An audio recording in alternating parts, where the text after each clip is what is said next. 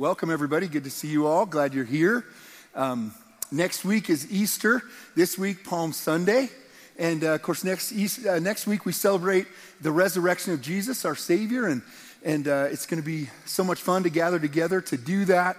Um, Palm Sunday is the Sunday when Jesus entered into Jerusalem on the back of a donkey. And he, was, uh, he entered to the accolades of the people, the praises.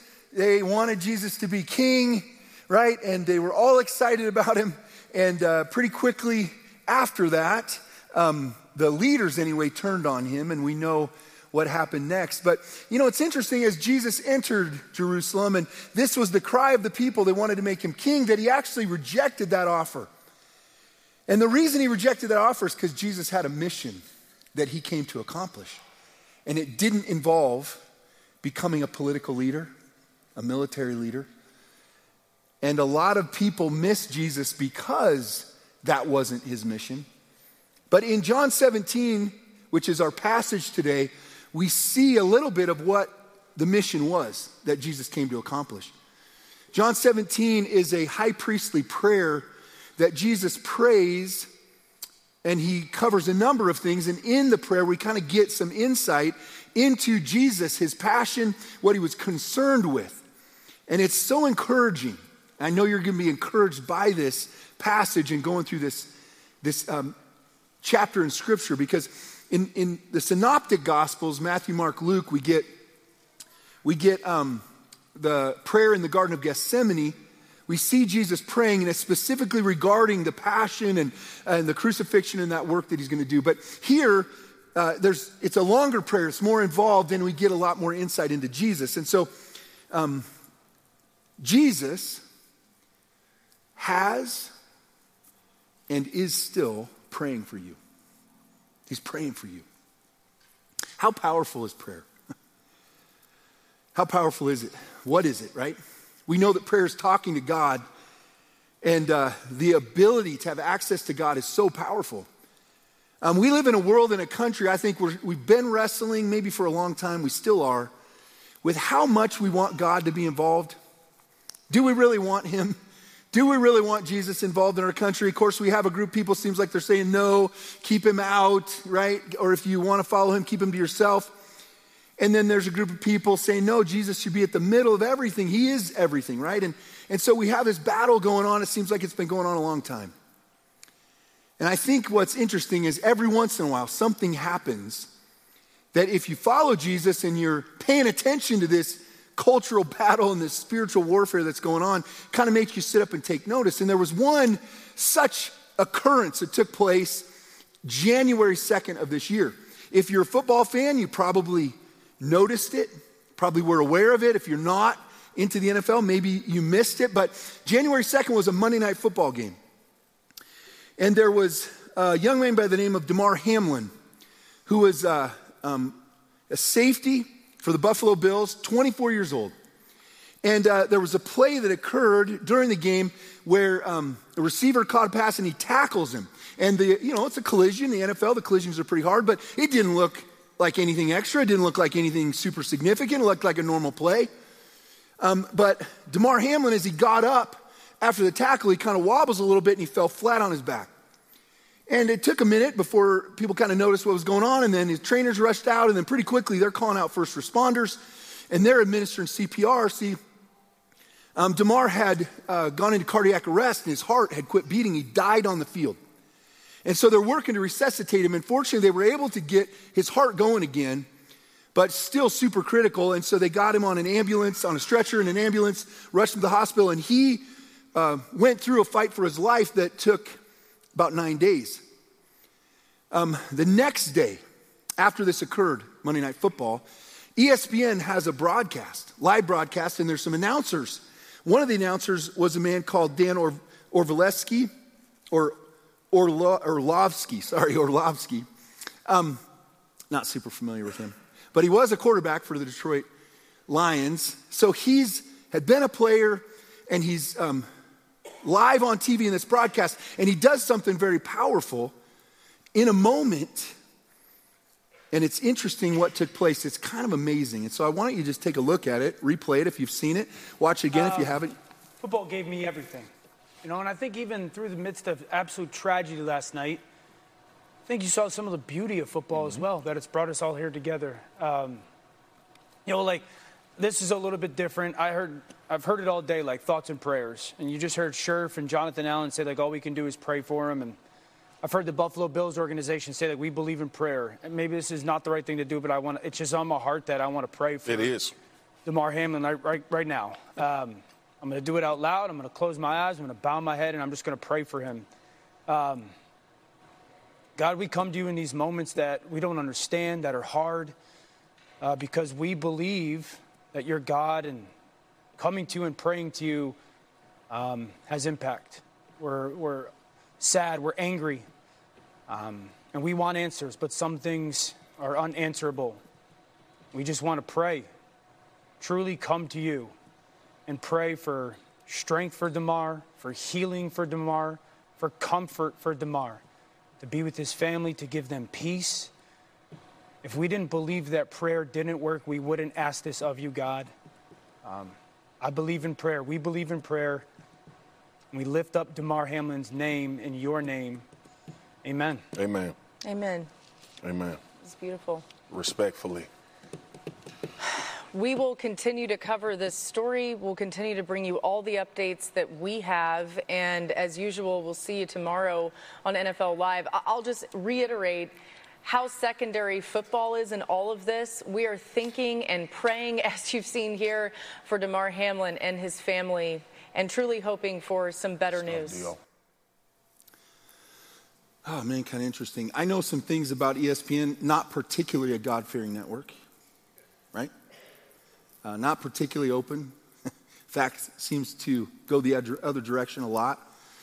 And obviously, there was, I can only imagine some negotiations before this took place. Like, how should this happen? And can it happen? And seems like he's kind of dancing on eggshells and really concerned, doesn't want to offend anybody. But far as I know, there wasn't a lot of pushback, not a lot of people yelling and screaming about it, because I think in part the sincerity, authenticity. Um, you and I live in a world that's conflicted. There's people say we don't want God, don't want his presence, but man, almost everybody prays, especially in moments of crisis. I know some of you have found yourself in these kind of situations. You're in the world, you're at work, you're at school, you're somewhere around people, your family. Crisis occurs. Seems like we have too many of those these days. And there's an opportunity for you to step in and to pray and to intercede on behalf of the people you're around to the God of the universe. As powerful as this is to see happen on the public square in our country, how much more powerful that Jesus Himself, the Son of God, is interceding for you. We get a recording, uh, we get this prayer of His recorded for us, so we we know what it's like when he prays. We have a sense of what he prays about. And, and we see some things, again, about Jesus from this prayer, things that he was focused on. The first thing that we see revealed about Jesus in this prayer is that Jesus' prayer, it reveals his mission. Follow along as we read the first eight verses of John 17. After saying all these things, Jesus looked up to heaven and said, Father, the hour has come. Glorify your Son so he can give glory back to you. Jesus is looking to the next few um, moments when he is going to enter um, the passion. He's going to go on trial. Ultimately, he'll be crucified. He's going to be buried in a tomb, and he's going to rise again. Glorify your Son, he says, so he can give glory back to you. For you have given him authority over everyone. God the Father gave Jesus authority over everyone because of the work that he's doing, because of who he is. He's accomplished a mission, and in doing so, the Bible tells us that God has given him authority and dominion over everything. Jesus says, got authority over everyone. He goes on to say he gives eternal life to each one you have given him. Eternal life. Jesus has the power to give eternal life. Verse 3, he goes on to say what that looks like. And this is the way, he says, to have eternal life, to know you, the only true God, and Jesus Christ, the one you sent to earth. To know God through Jesus. This is the way to eternal life. Jesus has been given the authority and power to give that life to anyone. I brought glory to you here on earth by completing the work you gave me to do. He accomplished the mission. Now, Father, bring me into the glory we shared before the world began. He came from the Father, as he said, in the presence of God the Father, and now he says, Bring me back into that. Verse 6 I have revealed you to the ones you gave me from this world. They were always yours, you gave them to me, and they have kept your word. Now they know everything I have is a gift from you, for I have passed on to them the message you gave me. They accepted it and know that I came from you, and they believe that you sent me. Jesus starts off his prayer by praying regarding the mission God sent him on, the importance of the mission, the power in the mission, even the reason for the mission. He came to do a number of things glorify God, to reflect God to the rest of the world, to reveal to the human race who God is. He came to restore the truth about God. You know, Romans chapter 1 tells us that the human race started off with the knowledge of who God is. Had the knowledge of God, knew where the world came from, how we got here, knew who God was. But that as a human race, as a collective, we gave up that knowledge and started to invent things about God that we wanted to believe, started to create gods, even to form them, right, and worship them. We gave up the knowledge of God.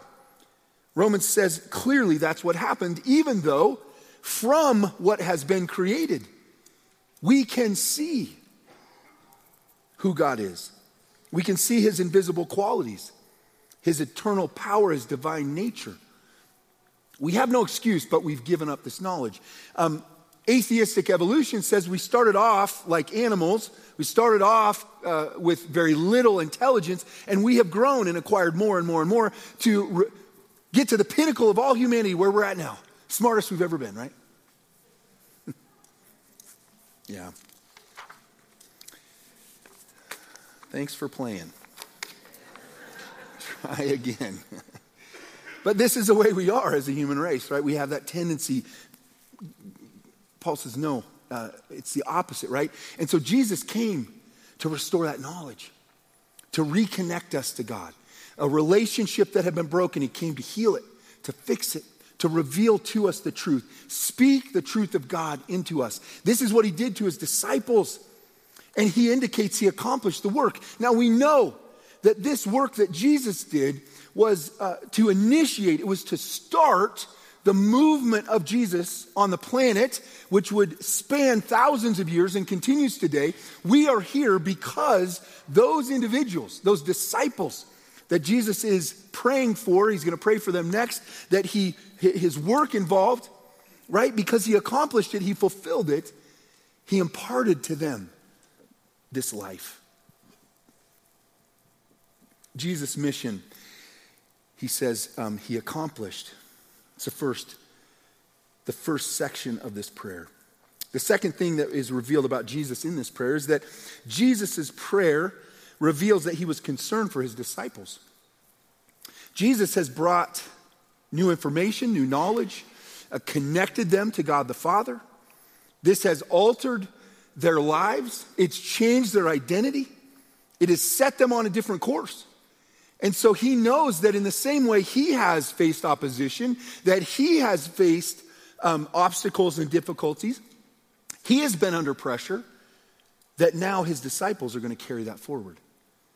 And the very same attacks that he has felt and will face, and ultimately that took him to the cross, that his disciples are going to face that too. And so he begins to pray for them. Verse 9.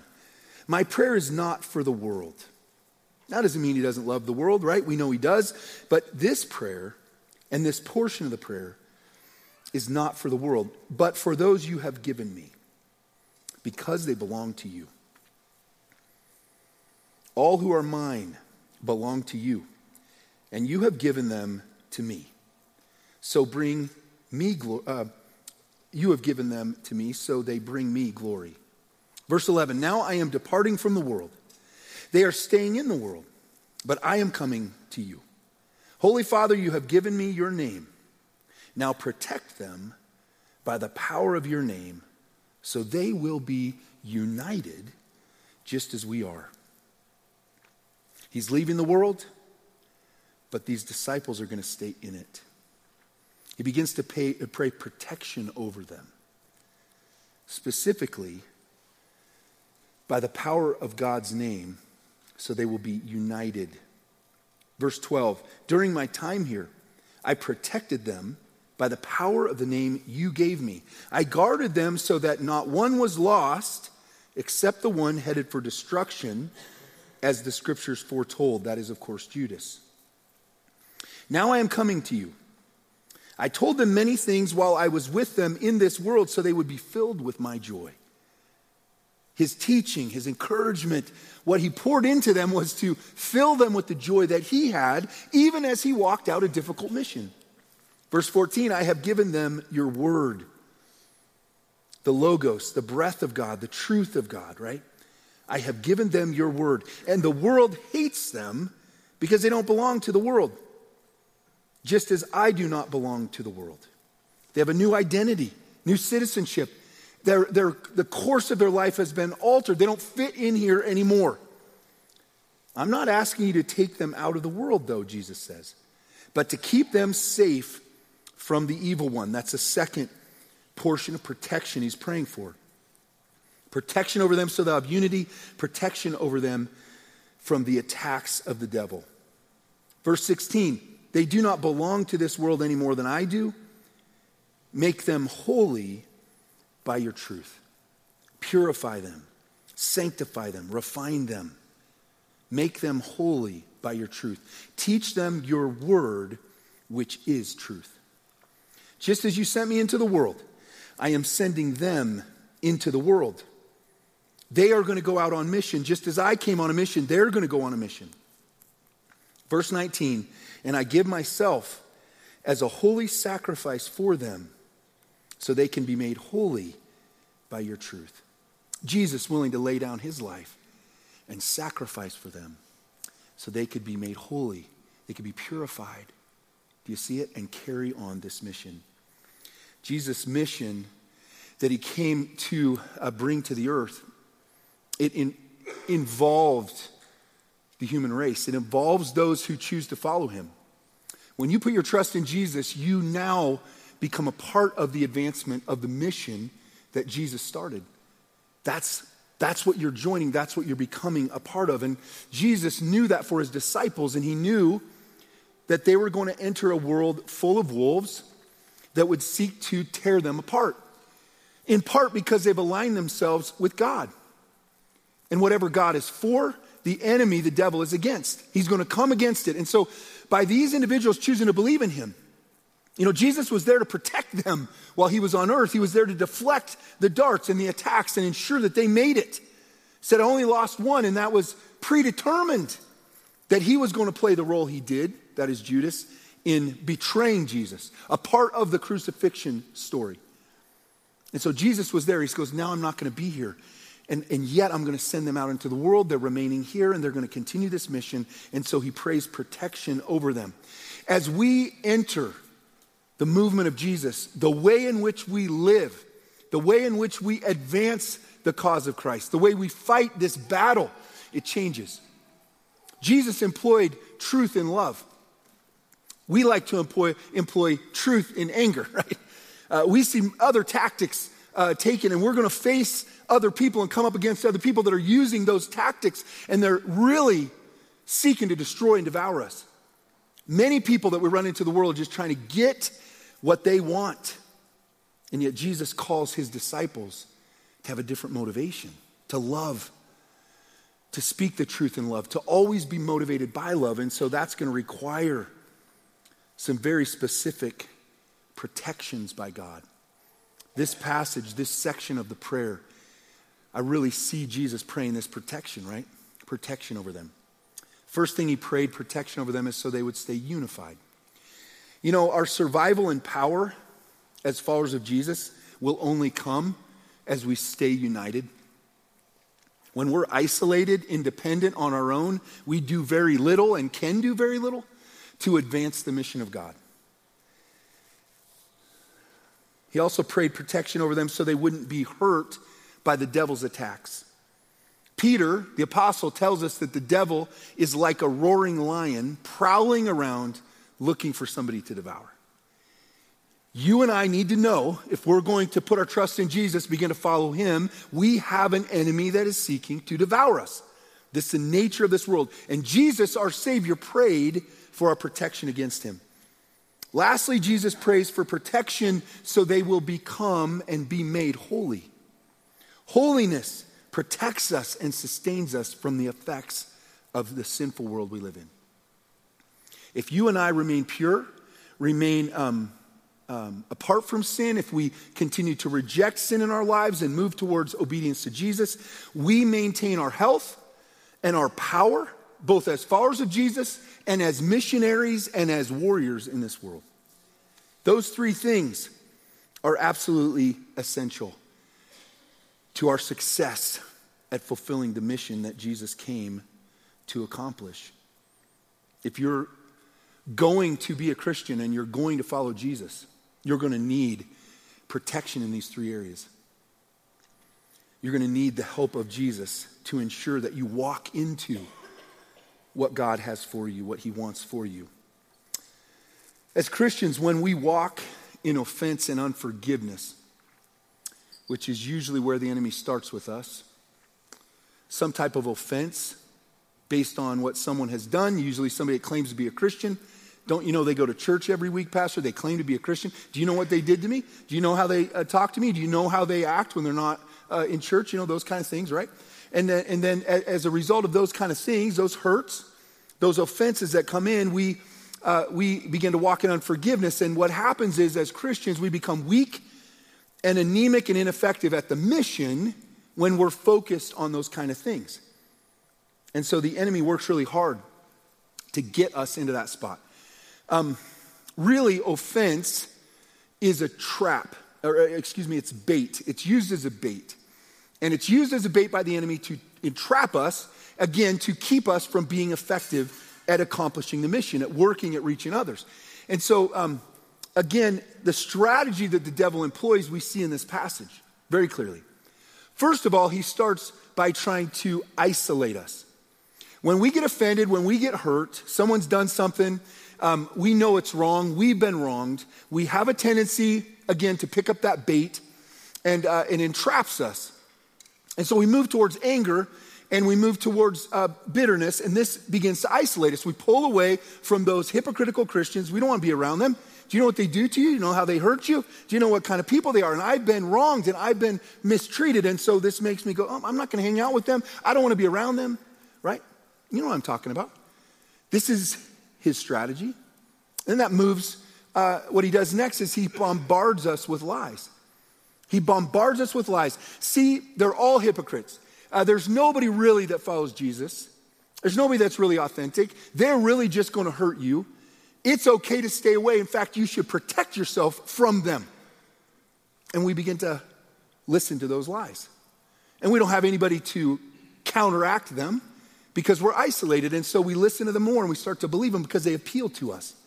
They appeal to our ego and to our pride and our sense of being wronged. And then what happens next is he tempts us away, encourages us away into some type of sinful behavior that compromises who we are.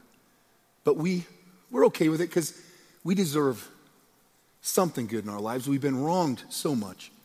And so we make allowances, and pretty soon we're living in a pattern that is distancing us from God more and more, distancing us from His people. This is a strategy that the enemy employs to keep the work of God from being effective. It works really, really well. It's worked in my life.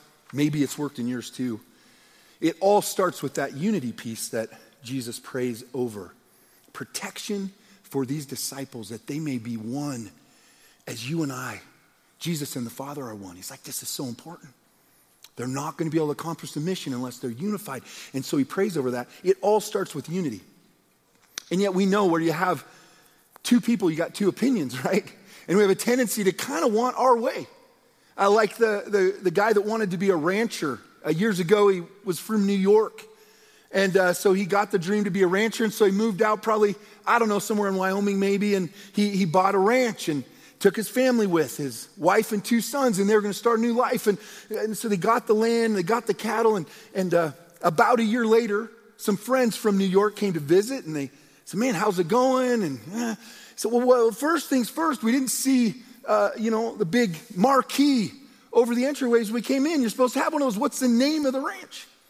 And he said, Well, we struggle a little bit there. Um, I wanted to call the ranch the Bar J. My wife wanted to call the ranch the Susie Q. One of our sons wanted the Flying W, and the other one wanted the Lazy Y. So we compromised. We're calling it the Bar J, Susie Q, Flying W, Lazy Y. And the friend was like, oh, that's one way to solve the problem. Um, he goes, Well, where's all the cattle? and the guy said, Well, they didn't survive the branding. Just, little.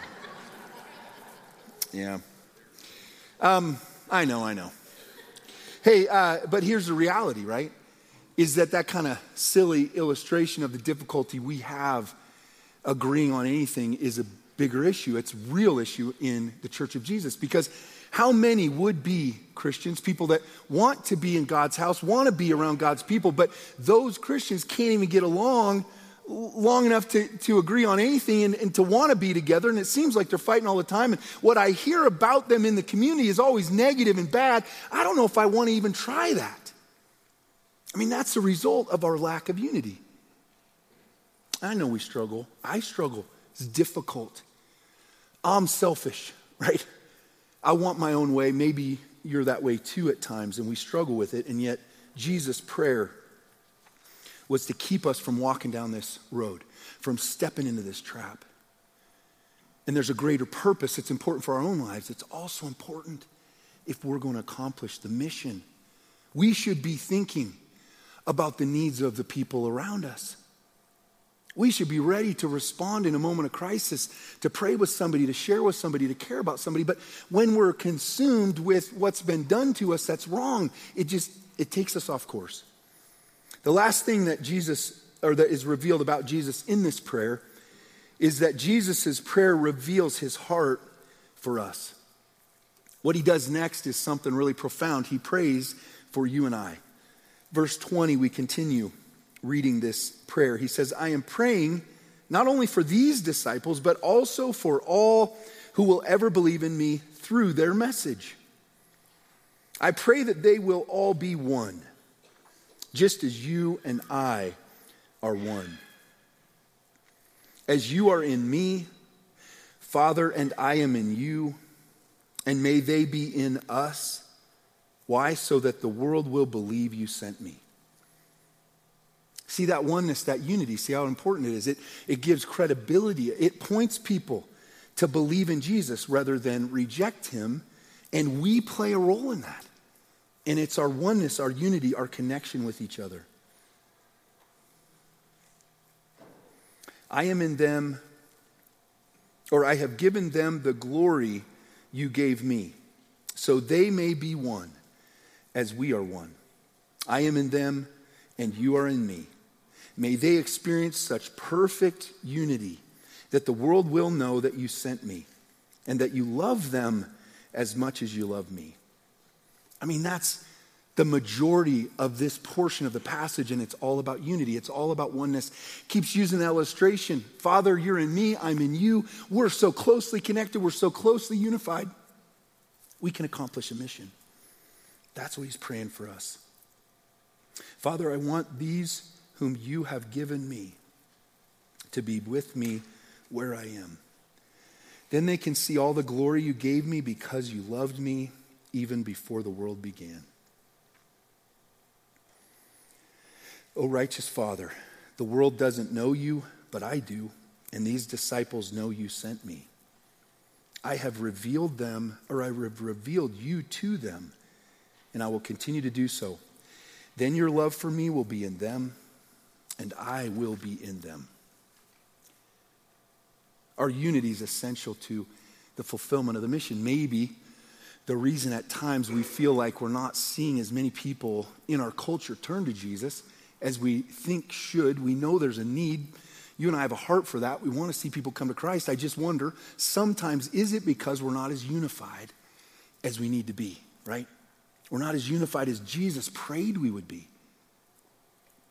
He knew it would be an essential component. And so maybe at times I need to think more about that than just about reaching the world. And I want to reach people that don't know Jesus. I know that they're headed for an eternity separated from God if they don't come into a relationship with Jesus. And yet, sometimes it starts with me loving the people around me, loving my fellow believers, being unified with them.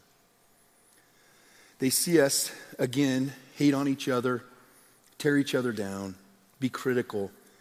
It does damage to God's work. I don't know that we can measure how much damage it does, but it has a significant impact. I wonder if you have maybe picked up the bait of offense and got caught in that trap that the enemy is trying to trap you in. And if that's begin to isolate you, pull you away from some Christian friendships or relationships, or even, man, I just don't really want to be involved in anything. I don't want to get that close. It hurts too much. You know, I, I know. I understand that. But do you understand that's a tactic of the, of the enemy to pull you out of being effective, out of being having a vibrant walk with Jesus? And so I just wonder if have you um, have you been pulled that direction? And then, you know, and then those lies come at us, man. And the enemy is so good at lying, and he uses scripture even to lie to us. So we'll justify doing, right? What we feel like doing because we've gotten hurt and offended. And so we justify it. And pretty soon we're off in a road and living a life doing things maybe we know are wrong. They go against our convictions, but we've kind of justified them. And then we're just deeper in that trap. Man, I've gotten caught in that. I mean, I think we're all susceptible to it. We don't even always see it. And yet, Jesus' prayer here exposes it. And his prayer for us says, I don't want that for you. I don't want that for you. He wants us to see the Father clearly, to have clear eyes to see the spiritual reality of the world around us, to be focused in on the spiritual battle that we're in. We are in a colossal, universal, cosmic war for the hearts and souls of people. And you and I are God's plan to reach them. And He's put us together in a church and said, hey, guys, be unified so that you have power, right? And don't listen to the lies. Be protected from the enemy. Preach each other the truth. Encourage each other with the truth so you stay on track. You need each other to accomplish the mission. And then you'll become holy. Your holiness will protect you from sin and from damage and from hurt, right? This is the prescription to effectively accomplish the mission. And you and I are called to it. And, and it's so important that we understand that we keep our eyes on Jesus that we see the world around us. We don't get caught in the trap. Easter is this coming weekend. You and I should be thinking about the people around us. Who needs an invite? Who doesn't know Jesus? Who hasn't been in church? Who needs an invite? I'm going to try to reach out to them. But if I'm thinking about the offense, if I'm caught in this trap, I won't do it. I know I won't do it. And so, how important is it that Jesus is praying for you and me? Because we get caught sometimes. But as we end our service today, I want to give you an opportunity to get uncaught, to get out of that trap, or to get back on point, serving Jesus, working towards his mission. And so if you feel like, man, I maybe I've gone down that road, maybe I've gotten caught in that a little bit, maybe I've let, you know, the enemy pull me away, isolate me a little bit. Maybe I'm just, man, I can feel that pull. I'm struggling, Pastor. I just want to ask you to stand up as we end the service so I can pray over you. Maybe you're saying, man, I've just gotten consumed with other things and I've kind of lost sight of what I'm here to accomplish as a follower of Jesus. I need to be reaching the world around me. Would you pray for me this week? Because I'm going to try to invite some people to Easter. I'm going to try to be outspoken about my faith. Maybe you'd say, man, yeah, I want to be that person in a moment that can step in and pray. I can intercede because I do know Jesus and I know how to pray. And I just need prayer, Pastor, that'll step up into that moment. Wherever you're at, I'd like to pray for you, pray over you. Jesus is praying for you, right? But I want to pray for you today. And so if you need some of that prayer, just stand up as we end this service and let me pray for you. I want to pray for power and courage. I want to pray for restoration, that you'll be released, that you can be effective at this mission. God, would you uh, move in us and through us? I pray you'd move in me. Uh, God, help me to um, have discernment to catch when I'm being tempted to pick up that bait and step into that trap. And Father, I pray that you protect all of us from that. If someone here has been caught in that, God, will you just release them today? Help them to forgive and release and let go and uh, be restored in their relationship with you. God, we get um, bombarded with the lies of the enemy all the time. And Father, we need your truth, just like you, you taught the disciples and you've preserved in your word the truth for us so that we can hear the truth and be set free. And so I pray that over this church and each person here. God, uh, help them to discern the lies and be able to hear the truth. And Father, would you continue to purify us? We get caught in traps of behaviors that are sinful and they weaken us, they pull away our strength, they, they ruin our witness. We don't really want to step up, we really don't want to identify ourselves. Father, would you release and forgive and help help those of us that need to confess that and walk away from it? God, would you just continue to do work in us? Bring us to that place of um, effectiveness at reaching the world around us. We pray all these things in the powerful name of Jesus.